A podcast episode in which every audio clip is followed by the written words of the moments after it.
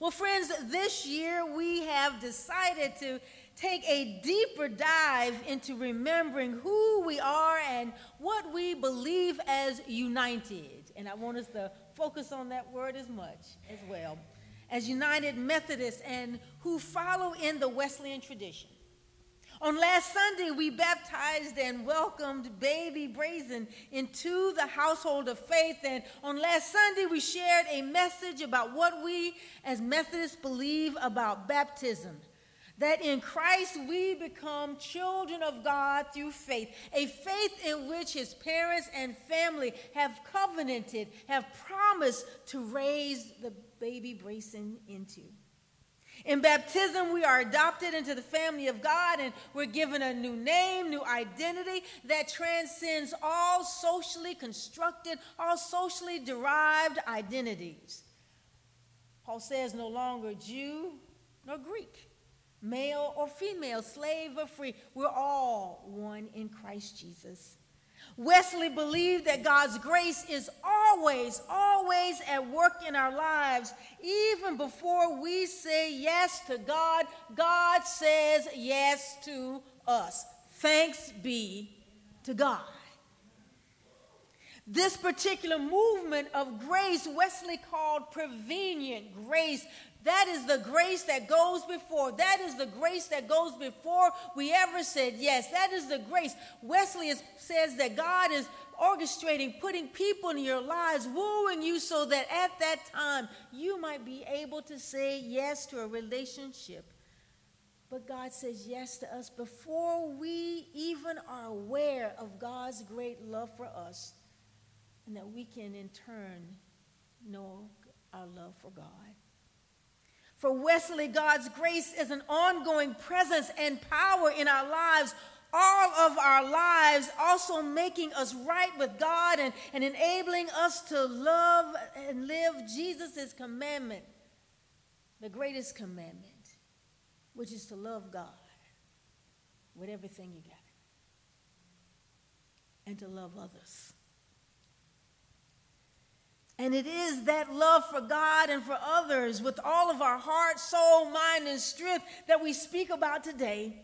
So you saw that video of a very good friend of mine, the Reverend Susan Henry Crowe, at one point in time, Dean of Chapel at Emory University, and just this past conference year in June, she retired after 44, I think, years of ministry and she retired as a general secretary of church and society. In the video, you heard Susan say that, that social holiness is unique to Methodism. That Wesley said there is no religion that is not social, no, no holiness that is not social. To be more exact, you should hear his words. He said, solitary religion, holy solitaries, is a phrase no more consistent with the gospel than holy adulterers. I kind of like the way he says it. In other words, you can no more be a Christian by yourself. That is not consistent with the gospel than saying holy adulterers. The gospel of Christ knows of no religion but social, no holiness but social. Faith working by love is the length, breadth, depth, and height of Christian perfection. It is what it means and looks like to be a saved person in the world, saved by Christ. In other words, it's not just about your private faith and your personal relationship with God. You know, people say, I have a personal relationship, but baby, your personal relationship ought to manifest out here in the world with the rest of us. What good is it to keep your faith all to yourself or to house it in the walls of the church? Your religion and your love for God and the love that God has for you ought to be shared, to be offered to others. Our God is a social God. Our God created us for relationship with God and with others. And how can we love someone with whom we are not in relationship? Whether that is with God or with others. You know what First John says. Right. First John, who describes the social nature of holiness, right? First John says, the writer of First John says, now really, how can you say that you love God, whom you have never seen, and not love your brother or your sister you see every day? Old folks will say you a and the truth ain't in you because that's the truth of God. How you gonna say you gonna love that you love God? I love the Lord. I love, but I can't stand sister so and so. I love the Lord, but you know, Brother Bob gets on my last nerve. I love the Lord, amen, but I cannot speak to so and so and so. Really? When Wesley said that holiness is social, we believe he meant that the depth of our love for God is and should be revealed by the way or that we love those whom God loves. If God loves Sister so and so, well, baby, I got news for you. You got to love her too.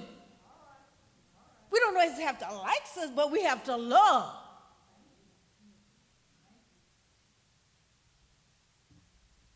We should love those whom God loves. And I'm sorry, y'all, God has no distinction. God doesn't hold our prejudices. God loves everybody. Just like God loves us. And if we love God, shouldn't we do as Jesus did in the world, sowing justice, extending mercy, and bringing about healing? Our holiness is rooted in our having recognized and responded to God's invitation for relationship. That is prevenient grace.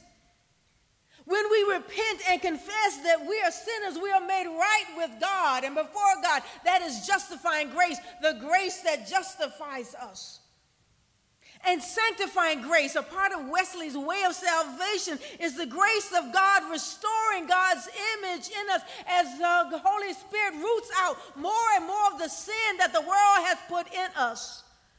The Holy Spirit perfects us in love, enabling us, because it is going to be hard to love sister so and so in my own strength. I need the Holy Spirit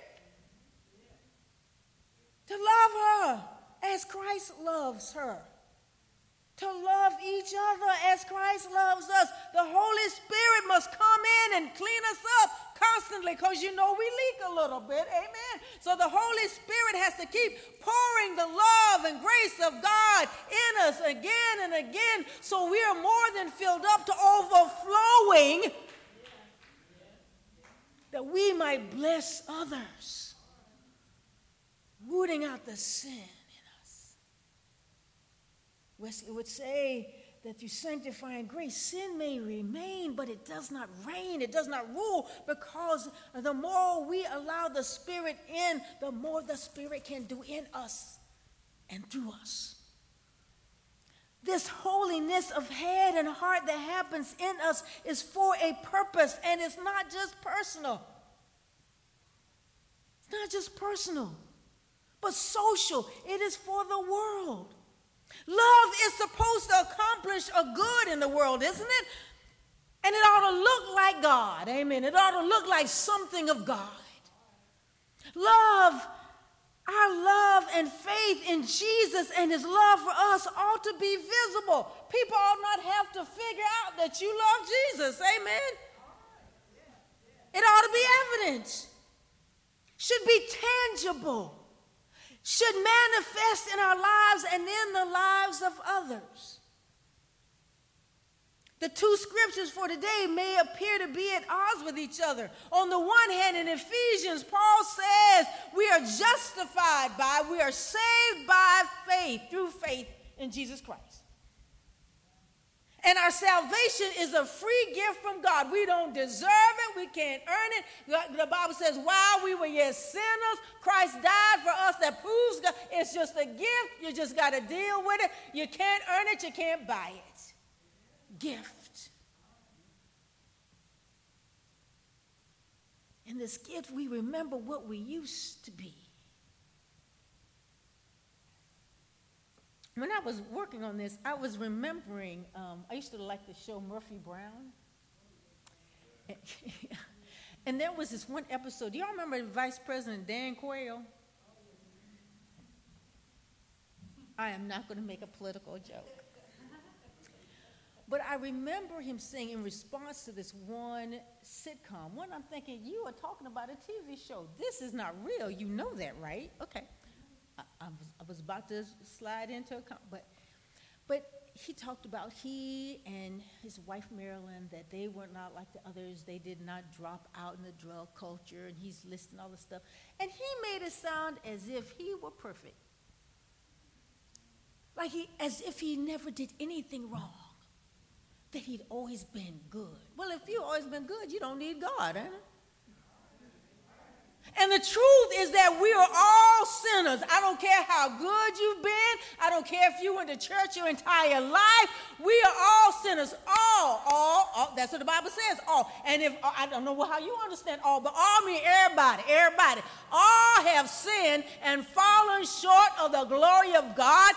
Everybody was birthed into sin. So I don't care how good you think you and I are. I don't care how many degrees you have. We are all sinners in need of grace. Everybody. People telling you what they did. I'm telling you, we need to talk about what God does. When we remember what we used to be, and some of us know we used to be a hot mess. Amen.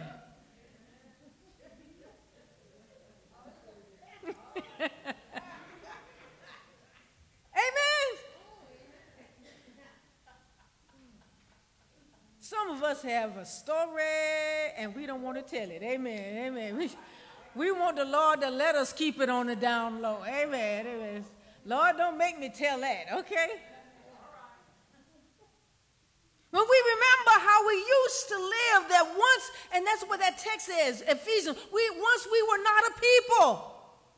Once we were far off, once we were enemies of God in rebellion and disobedience because of sin. Once we had no hope, we could not save ourselves, we couldn't fix ourselves, we couldn't make ourselves right. Paul says, The good I want to do, I don't do it. I know to do it. And that which I don't want to do and I know is wrong, I do that and I do it a lot. Right?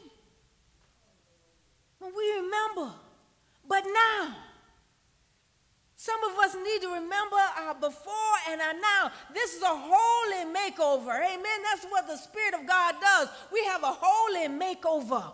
We may look the same on the outside, but there is a transformation happening on the inside. But now we know that in Jesus Christ, God has brought us near. Now we know that we are the head and not the tail. Now we know that we are more than conquerors. Now we know. Now we know the depth, the height, the extent of God's love. Now we are a people, we are a chosen people, a royal priesthood. Amen. Now we know ourselves as God's. And here's the thing don't we want others to know too? Right? Saved folk aren't just supposed to sit and be satisfied.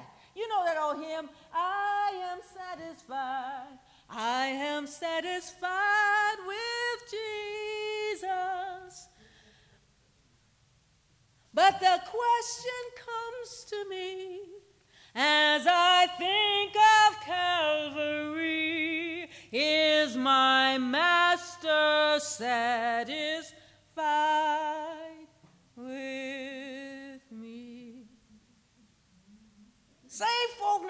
To sit and be satisfied. Well, I'm saved. I got mine. Amen. That's some church folk, that's how they, I got mine. They better get theirs. Excuse me? You got yours by somebody's help.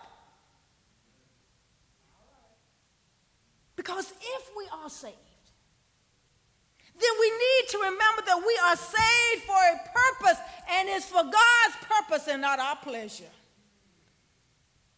Genuine faith means that we should actually be loving our neighbors as ourselves. And the Bible says, For God so loved the world that God gave. Okay, so here we see a reality that love is action oriented. You can't just say you love me in abstract and do nothing.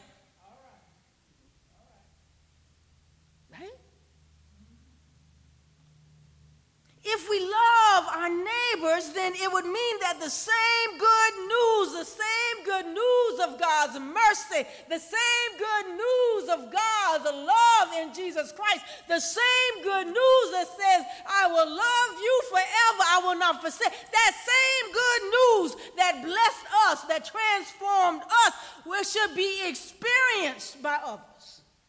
We should want to bless other people with the same blessing that has really changed our lives.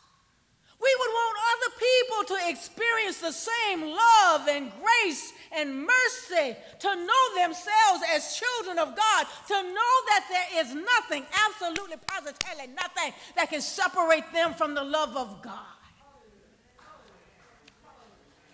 We should want that. We shouldn't want anybody to die and go to hell. We shouldn't want anybody to live their lives apart from God's. We should, no. Our faith ought to matter and make a difference in and to our lives, but it should also make a difference in the lives of somebody else and not just your family. If we have been, if we are being transformed, and, and transformation is a process, an ongoing process for Wesley. If we're being transformed, changed on the inside, then I'm here to tell you it ought to manifest itself, be evident on the outside. I don't think you can be a secret agent Christian. Remember the Secret Agent Man, Secret, giving you a number taken away. And no, you, you gonna be undercover Christian? Amen. In disguise, incognito. Yes, some of us are incognito as um, we, we're really wolves in sheep clothing. Amen. Inner transformation ought to have some outward demonstration. For James, God's grace ought to prompt us, move us, propel us. You just can't sit if you got the God's Spirit up in you. Uh, uh, uh, I don't believe it. You can't just sit and be satisfied. Now, the Spirit will constantly come and say, hey, let's go do this. Hey, let's do this. And you go, no. Spirit says, hey, let's go do this. No. Spirit says, hey, come, let's serve. No. You know I don't like them. You know how they are. You know how they treated me. You know what they did to my mama. You know how they talk to my daddy. You know I don't know what they do with their money. Uh, so after a while, we talk back to the Spirit so that the Spirit ceases to talk, speak to us. Spirit can't get a word in edgewise, amen, because we too busy telling the Lord what they did, amen. And the Lord is like, well, what about what I did for you, amen? That's right. We murmur and complain. The Spirit of the living God, which is goodness, mercy, love, the Spirit of God should move us. We have to be, but we have to be obedient and cooperate with the Spirit. Amen. The Spirit's power, the Spirit's presence ought to be evident in the way we talk, the way we think, and in how we love. If God has brought a change on the inside of us, then there's got to be evidence on the outside.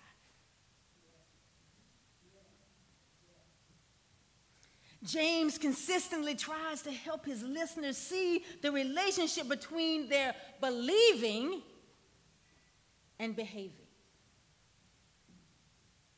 To connect what they confess to believe with how they actually live. When I was in South Africa um, doing some doctoral research, I interviewed Peter Storey, and he ended up coming here and being um, on faculty at Duke University. He was the Bishop of Johannesburg at the time. And, and, and he's since passed away. I think his son is at Duke now. And, and Peter Storey said that maybe we, and I'm believing he means Methodists, or maybe just means Christians in general, that maybe we avoid the doctrine of holiness because it refuses to remain a doctrine and insists on being a discipline. It demands that we not only be believers, but behaviors. It requires that holiness become not just a pious hope of the soul, but a daily habit of the heart. In other words, we can't just be hearers of the word and not doers. Craig Costner in his commentary on the text, says that people may want to reduce faith to a series of statements that they profess to believe. But for James, real faith, genuine faith, is operative in a person's life. We can't just be holy for holiness' sakes, but for the love of God. For love's sake. My friend and colleague Meg took her confirmation class to, um, and sometimes we do this during confirmation. We'll take them to different churches, different faith traditions. And she took uh, her class to the synagogue, where the rabbi said, We engage in deeds over creed. You see, the way we live our life, we want to embody. It needs to be an embodied reminder, a witness to what we believe, because we know the world is watching what we see, what they see. Right?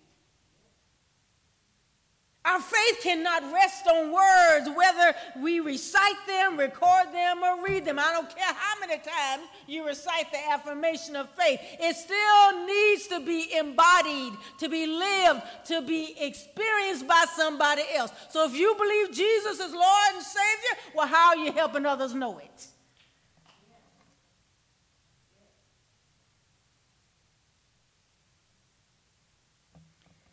If the truth be told, we live what we believe. Do you remember that, um, that poem? A child learns what he lives. You remember that poem? If a child lives with criticism, right? If a child lives with anger. If we live merely with words, then there will be no deed. We live what we believe. That's right. Our heads may say that, that things ought to happen, but if we really believed it, if we really believed that we were called, that if we're sent, apostolic, right? If we really believe, Jesus said, go, go, go make disciples, right? That's what, that's go make disciples, baptizing them in the name of the Father, Son, and Holy Spirit. And I am with you always, even to go. Amen. If we really believed it, we would live it. The mission of the United Methodist Church is to do what? Make disciples of Jesus Christ for the what? For the transformation of the world. And if we really believed it, we would be living it trying to transform, even if it's just our little corner of it. We live what we believe. So let me ask you what do you believe? In whom do you believe? and then how will you live? Amen. Amen.